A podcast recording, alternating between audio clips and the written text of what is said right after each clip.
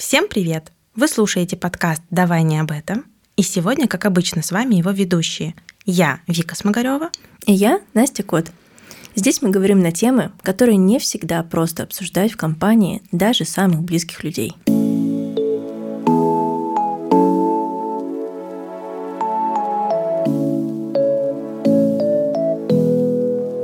Сегодня мы решили обсудить то, как мы принимаем решения и совершаем выбор в своей жизни. Мы зачастую не знаем, с какими ситуациями выбора сталкивались и продолжают сталкиваться наши знакомые и друзья. И вопрос, как ты решился, может прозвучать, но ответом на них часто звучит фраза «ну, как ты решился?» или «подумал, что так будет лучше».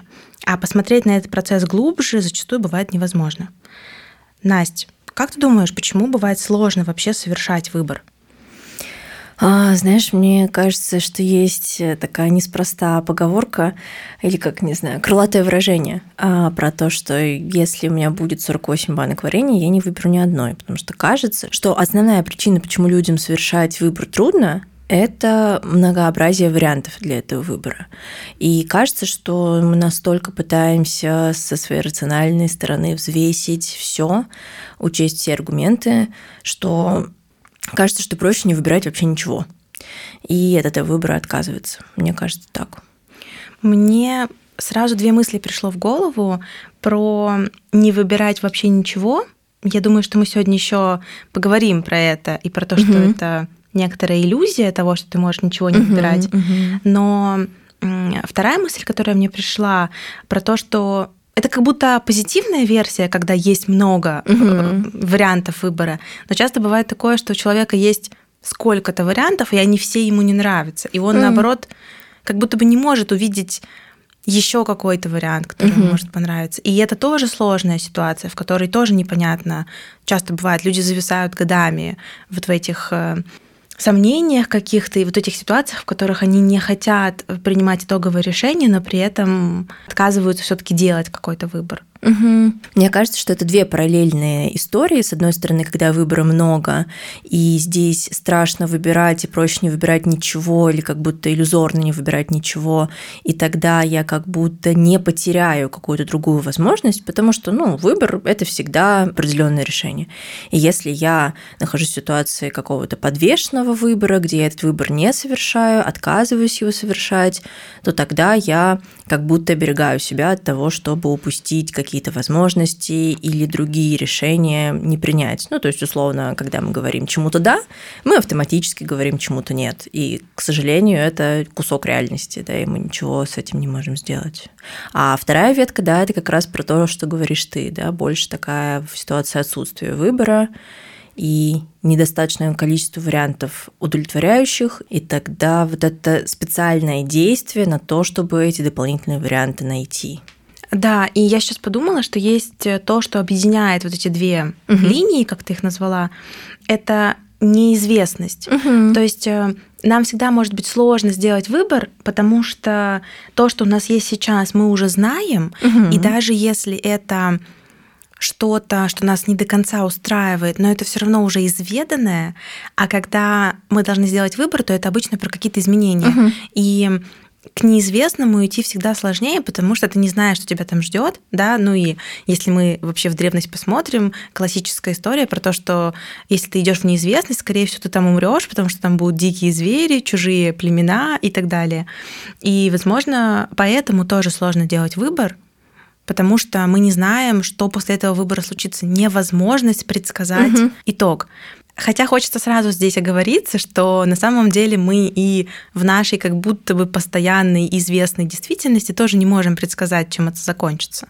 То есть я, например, выбирая оставаться на стабильной работе и не уходить на фриланс, кажется, что я выбираю большую стабильность и безопасность, но на самом деле через месяц компания может закрыться, или меня могут сократить, или может прийти другой начальник, в общем, что угодно. Такое количество неизвестных, что на самом деле что бы мы ни выбрали, мы все равно пойдем в неизвестность. Угу. Но, но мозгу кажется, что то, что есть сейчас уже изведанное, поэтому, наверное, более безопасное. Да, да, я согласна. Мне кажется, точно звучит как про тему риска и желание гарантий, что на самом деле гарантии они, ну, может, в каких-то частях жизни и есть, а по большей части они иллюзорны. И в этом плане я часто вижу в практике истории, когда приходят вот прям с запросом, да, помоги мне принять решение, мне вот уезжать или оставаться, мне вот увольняться с работы или оставаться на этой, мне расставаться с этим человеком или продолжать пытаться спасти эти отношения. И хочется человеку правильный выбор же принять. А вот ты как бы же не скажешь ему, что слушай, а правильного выбора здесь нет. Ну, какой не примешь, любой будет отчасти правильным, отчасти неправильным. Я не знаю почему, но мне становится так весело от этой мысли, потому что я представляю, наверное, тебя с клиентами, где ты им такая грустная новость. Ну, да, да, в какой-то степени часть моей работы, но на самом деле, мне кажется, это даже какая-то специальная работа по тому, чтобы принять и внутри себя согласиться с этим, что гарантий нет и риски есть всегда. Сто процентов. Так это и работает. И в коучинге есть, и наверняка ты тоже знаешь эту технику про декартовые координаты. Uh-huh, uh-huh.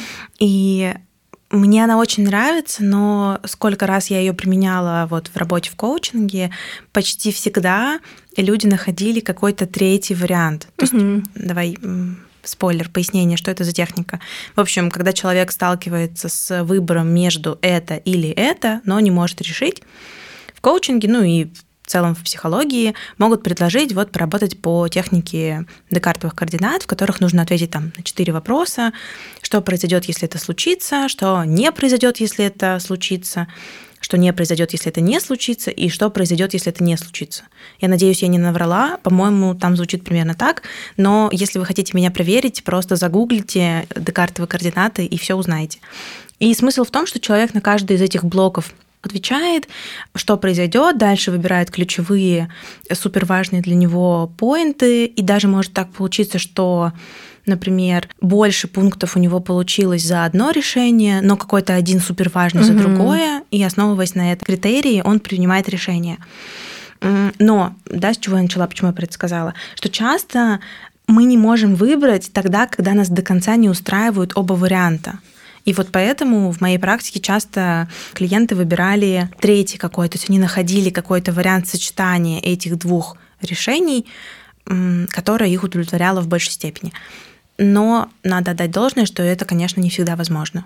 Не всегда возможно, и это тоже в какой-то степени а, ситуация выбора, где мне нужно выбрать, не соглашаться с этим и вот этим вариантом и искать третий.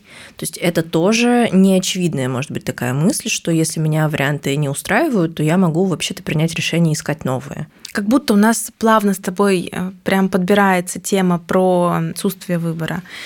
Знаешь, мне еще кажется, что вот на примере, который ты приводила с техниками, да, где мы взвешиваем за и против, ну, условно, смотрим на какие-то риски или на какие-то возможности, а, важно сказать еще про то, а на что мы опираемся в принципе при принятии решений, при совершении выбора. Потому что я, например, для себя до сих пор до конца на этот вопрос не ответила, или ответила, но этот ответ как раз-таки меня не очень удовлетворяет. Ну, вот условно, если так глобально задаваться мыслью, а зачем мы вообще, в принципе, что-то делаем? Ну, зачем мы развиваемся? Зачем мы строим семью? Зачем получаем образование? Зачем мы, в принципе, вот этот подкаст этот записываем? Зачем мы, не знаю, дружим, строим отношения? Ну, я не знаю, что угодно. И у меня как будто есть ощущение, что я больше к такому гедонистическому, наверное, плану отношусь, да, что если мне доставляет удовольствие, условно, мне хорошо в отношениях, поэтому я буду строить отношения, мне хорошо записывать этот подкаст, поэтому я буду это делать. То есть мне приносит это удовольствие, и это моя такая путеводная звезда в принятии решений, что если я сомневаюсь, какое решение принять, то я буду опираться на этот критерий. Но при этом он, мне кажется, не совсем, не то что достаточным, скорее ну, всеобъемлющим, что ли, да, тут мое стремление к докопаться до сути, как будто вот не хватает здесь чего-то мне. И тогда я однажды провела даже, ну, как бы не то, что прям соцопрос, э, но среди своих знакомых, просто просто задавала рандомным людям uh-huh. этот вопрос, когда я с ним встречалась. А, что типа, вот зачем вы что-то делаете? И все эти ответы обобщив, я поняла, что для меня еще важным компонентом, наверное, он относится еще и к области удовольствия тоже, и гедонизма, а, но является эмоции. Да, что если мы испытываем эмоции, если мы... Я в моменте могу почувствовать себя как-то, кстати, не обязательно даже хорошо. Вот сейчас мы пойдем в поход, я не думаю, что я буду сейчас чувствовать себя там хорошо, если честно, но ради эмоций в какой-то степени э, я делаю, наверное, все, что делаю, и все решения, которые принимаю, ради этого, наверное. Слушай, это близко на самом деле тому, как я принимаю решения, потому что у меня в голове вот с самого утра крутится метафора, если ты хочешь принять решение, подбрось монетку, и в процессе полета монетки угу. ты уже будешь знать, на что ты рассчитываешь. Сто процентов. Я очень люблю эту метафору, и вот э, это э, тоже будет звучать очень э, эзотерически, но я люблю принимать решения с опорой на тело, вот на отклик. Есть ли у меня внутри какая-то искорка, когда я проговариваю себе сама, что вот я буду делать это. Угу. Или наоборот, мое тело такое, ой, нам это не нравится. Причем я рационально не очень могу это писать, потому что я не знаю, какая это до конца эмоция. Это может быть очень разный спектр. От э, прям открытого какого-то отвращения к идее или, не знаю, страха от нее до если это наоборот идея мне нравится, то до каких-то таких волнующих мурашек. То есть там абсолютно разный спектр, но внутренне я понимаю, угу. это да или это нет. Да, классно. Но иногда я, как рациональный человек, начинаю пытаться убедить себя и свое тело, что на самом деле это хорошее решение. Бывает такое, причем на уровне совсем простых вещей, типа, я не знаю, я вот хочу кофе, но я такая, ну я уже пила сегодня одну чашечку, выпью чая. У меня весь мой организм такой, ты не хочешь чая. Но я себе его наливаю, делаю три глотка и понимаю, что я действительно не хочу чая. И зачем я себя пыталась переубедить, я вполне справлюсь э, да, с тем, чтобы выпить вторую чашку кофе. Мне это принесет больше удовольствия, это то, что я действительно хочу. То же самое можно глобализировать до большого выбора, не знаю, смены работы. Вопрос э, в том, насколько мы просто прислушиваемся к себе или живем в каких-то вот э, парадигмах долженствования, того, как надо, как правильно, какие решения, не знаю, поддерживаются или не поддерживаются другими. И Конечно, сложно спрашивать себя, а что я про это думаю, а я хочу или не хочу, или там, как мое тело реагирует. А в ситуации, когда все решения в моей жизни принимают люди, которые находятся вокруг меня, а не я сам, а я просто с ними соглашаюсь. Угу. Ну да, мне кажется, что это сто процентов э, ну, как бы здорово, что есть такой способ и есть такая опора при принятии решений, но я уверена, что это подойдет далеко не всем людям. И в этом плане какому-то гедонизму я лично противопоставляю прагматизм. Ну, даже глядя там на старшее поколение, я вижу, что люди э, размышляют из логики, в смысле это там должно приносить удовольствие. Это полезно, это нужно, это вот такие-то, такие-то плюсы имеет, значит, это нужно выбирать. Пример с такой практичностью одежды, да, когда раньше вот сейчас очень много там светлой обуви, светлой верхней одежды. Раньше этого не было, то есть все ходили черным, серым и так далее. Почему? Потому что это было очень практично, да, такой прагматизм, что мы покупаем на несколько лет, это точно хватит, это не испортится, это не порвется, не знаю, не испачкается, пока тебя там будет, не угу. знаю, будешь идти и брызги какие-нибудь от машин. Ну, в общем, вот это даже штука, что в смысле тебе это не нравится, ну, зато это полезно. И это тоже было вполне себе такой опорой для выбора. Опять же, это же и сейчас случается. Есть люди, которые говорят, работа для того, чтобы работать. Угу. Или в смысле для удовольствия. А почему ты меняешь работу? Ну, там мне не очень нравилось. В смысле не нравилось? Тебе там столько денег платили. Ну да, да. Но вот Здесь очень сильно спорят мои какие-то глубинные ценности. Опять же, мы не знаем. Возможно, спустя 30 лет я скажу, вот, э, глупая была, надо было работать на работе, на которой супер много денег платят, да. вместо того, чтобы заниматься тем, что тебе там нравилось. Но на текущий момент мне кажется, что это то, к чему каждый точно может прийти. Это вот это намерение получать действительно хотя бы чуть-чуть удовольствия э, либо от процесса, либо от результата. Угу. Просто это тоже важно, да, может быть такое, что мне не нравится процесс тренировки, но мне нравится, как я выгляжу после нее, или ощущение моего тела после нее, да, от того, что я что-то преодолела. И это все равно про эмоции. И сколько бы раз я не пыталась принимать суперрациональные решения, взвешенные на вот этих табличках с плюсами и минусами, ни разу у меня не получалось не примешивать туда эмоции, потому что они огромное значение имеют в нашей жизни. Они нам даны для того, чтобы мы в том числе могли отслеживать, как нам, куда мы идем, э, да, насколько нам нравится или не нравится то, в чем мы находимся.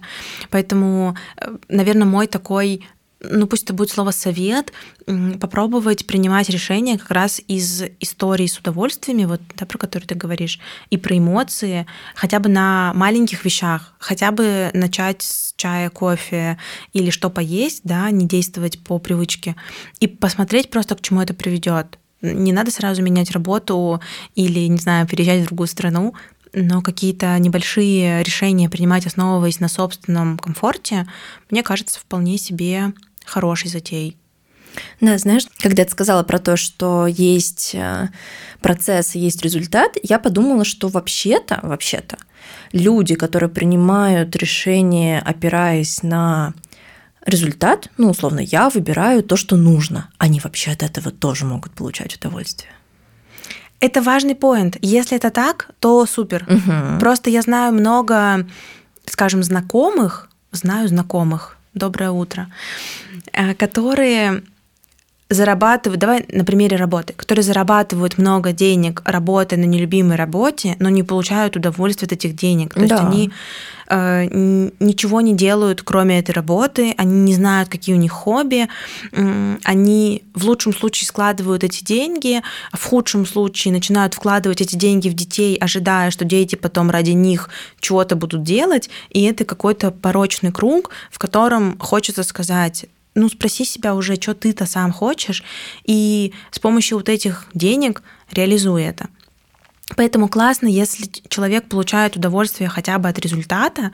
Ну, например, он получил эти большие деньги, такой класс, я теперь могу, и дальше, я не знаю, спортом каким-то классным заниматься на эти деньги, дом построить себе, еще что-то, супер. Но если это все звучит как каторга для него, да, и вот это внутреннее очень грустное состояние никуда не девается, возможно, стоит поменять способ принятия решений.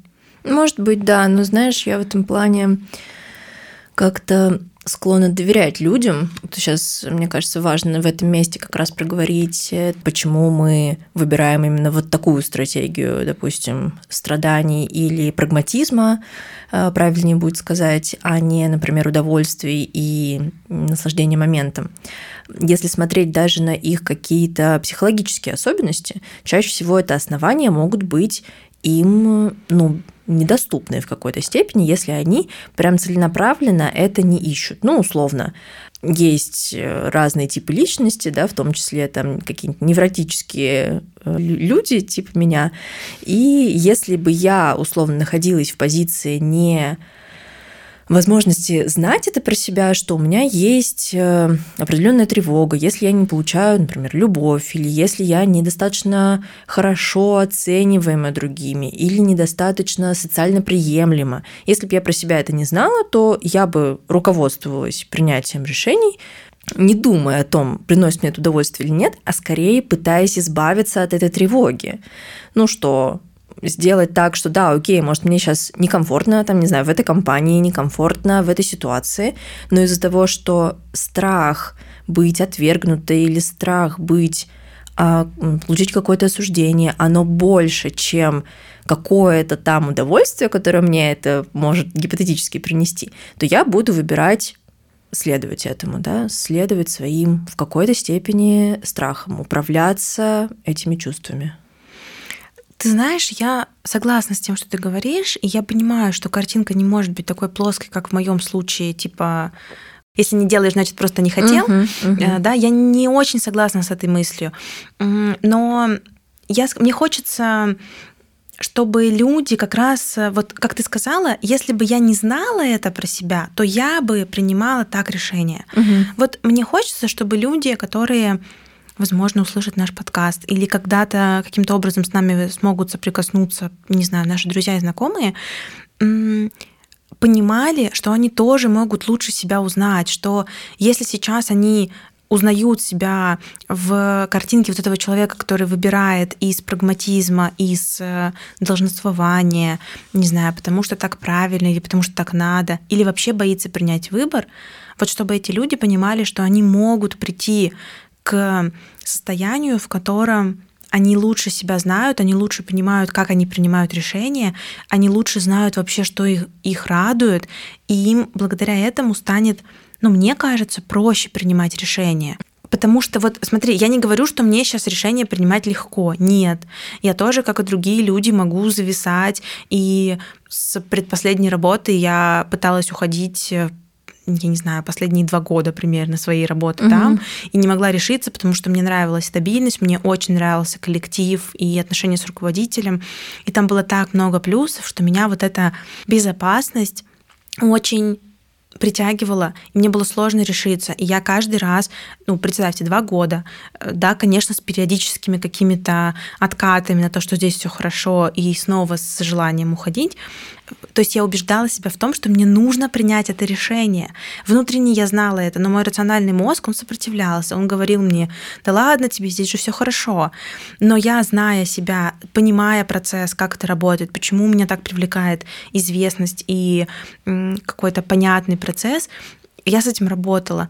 И это про то, что когда ты чуть больше фокуса внутрь себя делаешь и начинаешь задаваться вопросом, что происходит, как я хочу, чтобы это происходило, для чего вообще я это решение принимаю, а это решение вообще о чем, это про какую мою потребность решения, и там еще тысячу миллионов вопросов, то после этого становится как будто бы понятнее. Да, я посмеялась просто про на моменте, что если люди ну, могут действительно, в смысле, пойти в этот процесс там, исследования себя, и им станет легче принимать решения. Я подумала, да, действительно, да, наверное, им станет легче принимать решения, но они столкнутся с огромным количеством еще побочных эффектов, что они вдруг могут посмотреть на свою жизнь и сказать, а, блин, в смысле, это реально моя жизнь? Ну, это в смысле тут проще все сжечь, ну, вообще снести и заново построить. Вот это очень частый эффект, когда люди начинают, особенно там уже в взрослом возрасте, а, искать ну, не знаю, какие-то свои особенности, понимать, что им нравится, что не нравится. Ну, в целом исследовать себя. Они так э, замирают на секундочку, смотрят по сторонам, думают, а ну, ясненько, понятненько. Ну, начнем все заново, пожалуй. У меня есть две мысли. Одна смешная, вторая нормальная. Я начну со смешной. У меня есть э, мой любимый, самый любимый мемчик, ты про него знаешь, э, с попугайчиком. Когда э, походил к психологу, и на вопрос кто, вин... кто же все это наделал, да, кто виноват в том, что у меня так все плохо. Там попугайчик смотрит в зеркало и спрашивает сам себя, как же ты мог? Вот. Да, да, да. Я обожаю этот мем, потому что это правда, действительно все, все решения, которые мы принимали в своей жизни, это мы сделали со своей жизнью, несмотря на то, что, конечно, есть внешние обстоятельства, очевидно, что они влияют на нас достаточно сильно, мы все равно сохраняем свободу выбора в рамках этого выбора. Иногда нам не нравятся оба варианта, но там все равно всегда их два, как минимум. Но была вторая мысль, не такая злая, как этот мемчик, про то, что в коучинге есть очень классный э, подход, что каждый человек вообще-то действует из э, наилучших побуждений, угу. и он принимает наилучшие из возможных для себя решений в тот момент времени. Да, но это вот как раз про то доверие, которое я говорила. Это сейчас я со своим мозгом 27-летним могу сказать, что я в 17 поступила неправильно. Но тогда в 17 угу. это был лучший для меня возможный выбор. И только сейчас, э, благодаря тем выборам, я стала таким человеком, который может пересмотреть что-то. Поэтому, если вы вдруг сожалели о том, что с вами происходило, или о тех выборах, которые вы совершили, просто э, каждый день, когда вы будете про это думать, говорите себе, что вы выбрали самое лучшее из того, что вы могли. Это прекрасная мантра, и она позволяет вот взрастить в себе вот это доверие к самому себе, к тому, какие решения ты принимаешь. Да, да, я тут абсолютно согласна. И знаешь, кажется, что... Короче, сейчас скажу мысли, потом ее раскрою.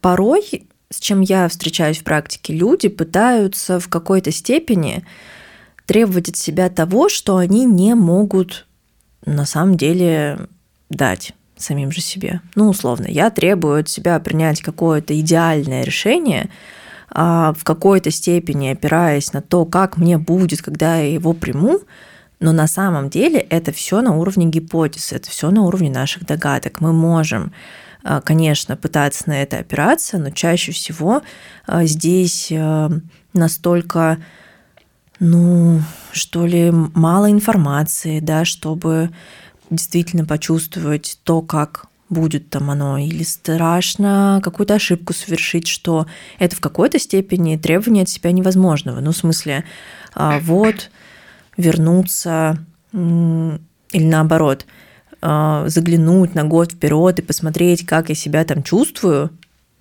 ну, это только предположение, мы не можем знать этого наверняка. И, соответственно, здесь требовать от себя принять решение опираясь на какую-то информацию, которую у нас по факту еще нет, это странно. Ну, в смысле, я с этим встречаюсь поголовно, реально поголовно. И одновременно с этим встречаюсь с обратной историей, когда решение уже принято. Ну, условно, решение расставания. Вот люди пытались спасти отношения долго, пытались идти навстречу, терпели что-то, что-то было хорошее в них. И потом человек один, например, в паре принимает решение все-таки прекратить отношения – и он приходит на терапию и говорит, а вот если бы я сделал по-другому, а вдруг бы у нас сейчас все было иначе. Очень понятная мысль, очень понятное чувство, но при этом всем это звучит как невозможность.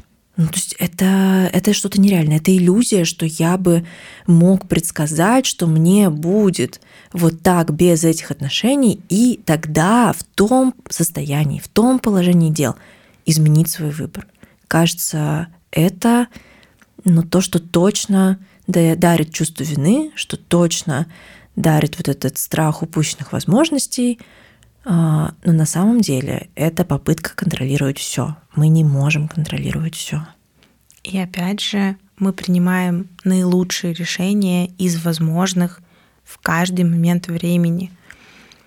Тот выбор, который был сделан мной, тобой, любым другим человеком, в любом промежутке времени был наилучшим из да. всех, которые он мог себе представить. Да, да. Да. Mm-hmm. Мне кажется, это прям просто как мантру хочется вот повторять и повторять, продолжать повторять, потому что это чувство вины и какой-то страх последствий или страх ошибок или ну, какое-то желание приблизиться к вот этому якобы правильному варианту, это настолько э, убивающая вещь на самом деле. Да. И так хочется, чтобы это прям ну, стало действительно каким-то, какой-то путеводной звездой, что я здесь доверяю себе в принятии решений. На самом деле, вот я сейчас подумала, что люди, наверное, у которых есть обязательства определенно, не послушав нас, скажут, вот, легко вам говорить, там, типа, вот у вас там детей нет, не знаю, ипотек нет, ну, допустим. Дико. Допустим, представим, пофантазируем. Да, и вообще вам легко э, жить, а вот у нас и дальше X перечисления, какие у них обязательства. Э, вот я на самом деле осознанно убираю всех других лиц когда я принимаю решение, максимально, насколько я могу uh-huh, это сделать. Uh-huh.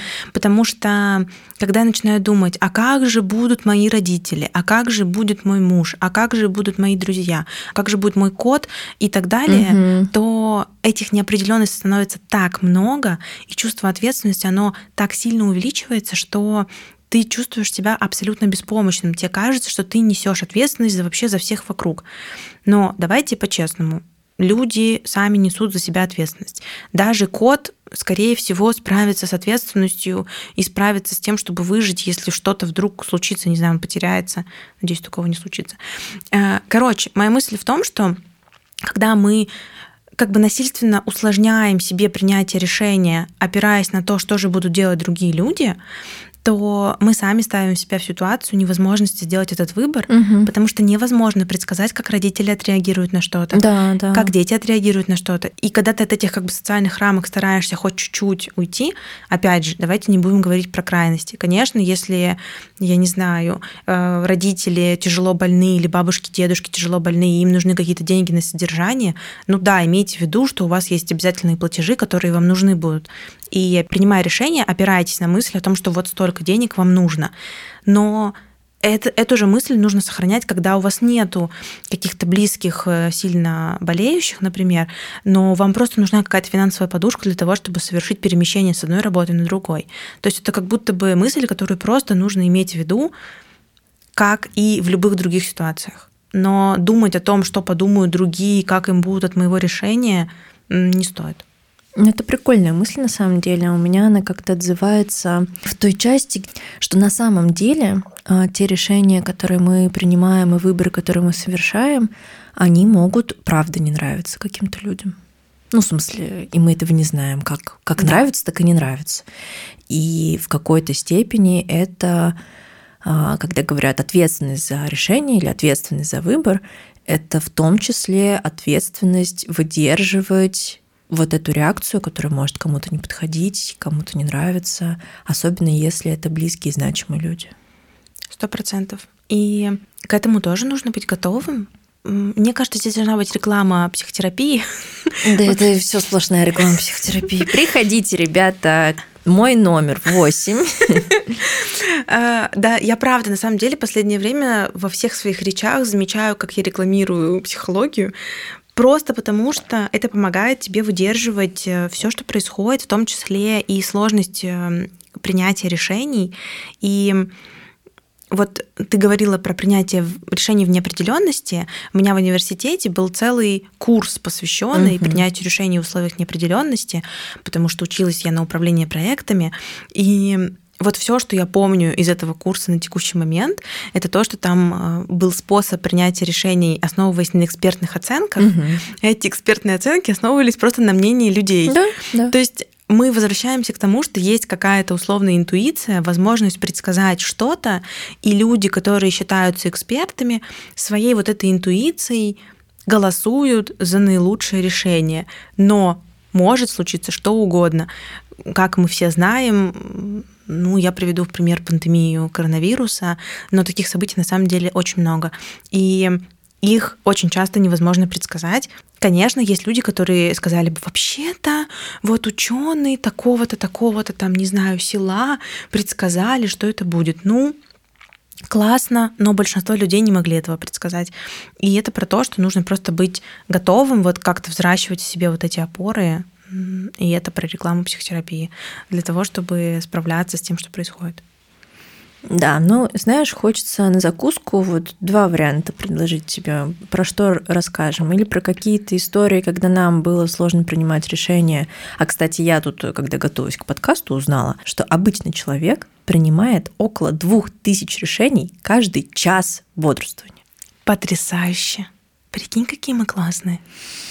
Меня немножко ужаснуло вообще, конечно, это количество. Но я понимаю, да, что это правда так работает. Даже сейчас решение какой дорогой пойти, не знаю, сесть или стоять, э, заговорить или не заговаривать, ну, не знаю, какие-то даже, это даже еще какие-то крупные я привела, но э, мне хочется, в общем, на закуску завершить чем-то или э, на выбор, да, тем, как мы принимаем решения, какие-то лайфхаки, что помогает, хотя у нас, конечно, как будто много уже было про это, но первый вариант. А второй вариант – какие-то истории, где нам было трудно принимать решения, и как, что это были за решения, и как мы с этим справились. А у тебя есть такие истории? А, наверное, моя самая такая наглядная история – это уезжать э, в Москву или оставаться в Калининграде. Ну, для меня вот эта самая история такая ключевая. Поделись, как ты принимала это решение. Ну, нужно тут дать контекста, да, что на самом деле, с одной стороны, я всегда мечтала уехать в Москву, и просто вот так, мне очень хотелось всегда здесь жить, и я изначально кстати, вот еще тут да, важный момент про до... количество информации, которое у нас есть. Мне кажется, вот подростковый возраст, там 11 класс, это как раз отличная, наглядная демонстрация того, как нужно принять решение на ближайшие 5-6 лет жизни, не имея вообще достаточной информации. А тебя пугают еще тем, что ты вообще решение на всю жизнь принимаешь. Да, да, да. Надо выбрать профессию на всю жизнь, а ты знаешь только три профессии, типа кондуктор и, не знаю, водитель и продавщица в магазине. Ну, блин, в какой-то степени это, да, такой вот... Э, много сочувствия здесь вызывают у меня э, и обращение к какому-то своему опыту, и даже, может быть, опыту своих э, каких-то знакомых друзей, потому что у меня ну, какое-то было все-таки, да, определенное ощущение, кем я хочу стать и а, в какую сторону пойти. Вот, но это, конечно, вызывает, да, много сочувствия, когда вот эти вот семейные застолья, и там спрашивают подростка, ну что, куда поступаешь, какие экзамены сдаешь, и ребенок сидит еще в шоке. Ну, да, это ситуация как раз-таки недостатка информации да, для того, чтобы принять какое-то адекватное решение, и поэтому Тут, мне кажется, самый правильный совет э, – это снизить важность э, этого решения и понять, что это вообще на самом деле очень мало чего определяет. Да, конечно, э, там вуз много чего может определить, потому что неважно даже на какой специальности, но может быть важно в каком учебном заведении. Вот как в моем случае, да, например, есть очень сильная субкультура университета, которая многое дает, это правда. Но по сути своей все равно это такие мелочи по сравнению с глобальным, да, какими-то вещами в жизни. Ну, в общем, и я всегда хотела жить в Москве, всегда хотела учиться в Москве, и даже когда я подавала документы, я подавала московские вузы, и только в один, ну, собственно, больше не было вариантов.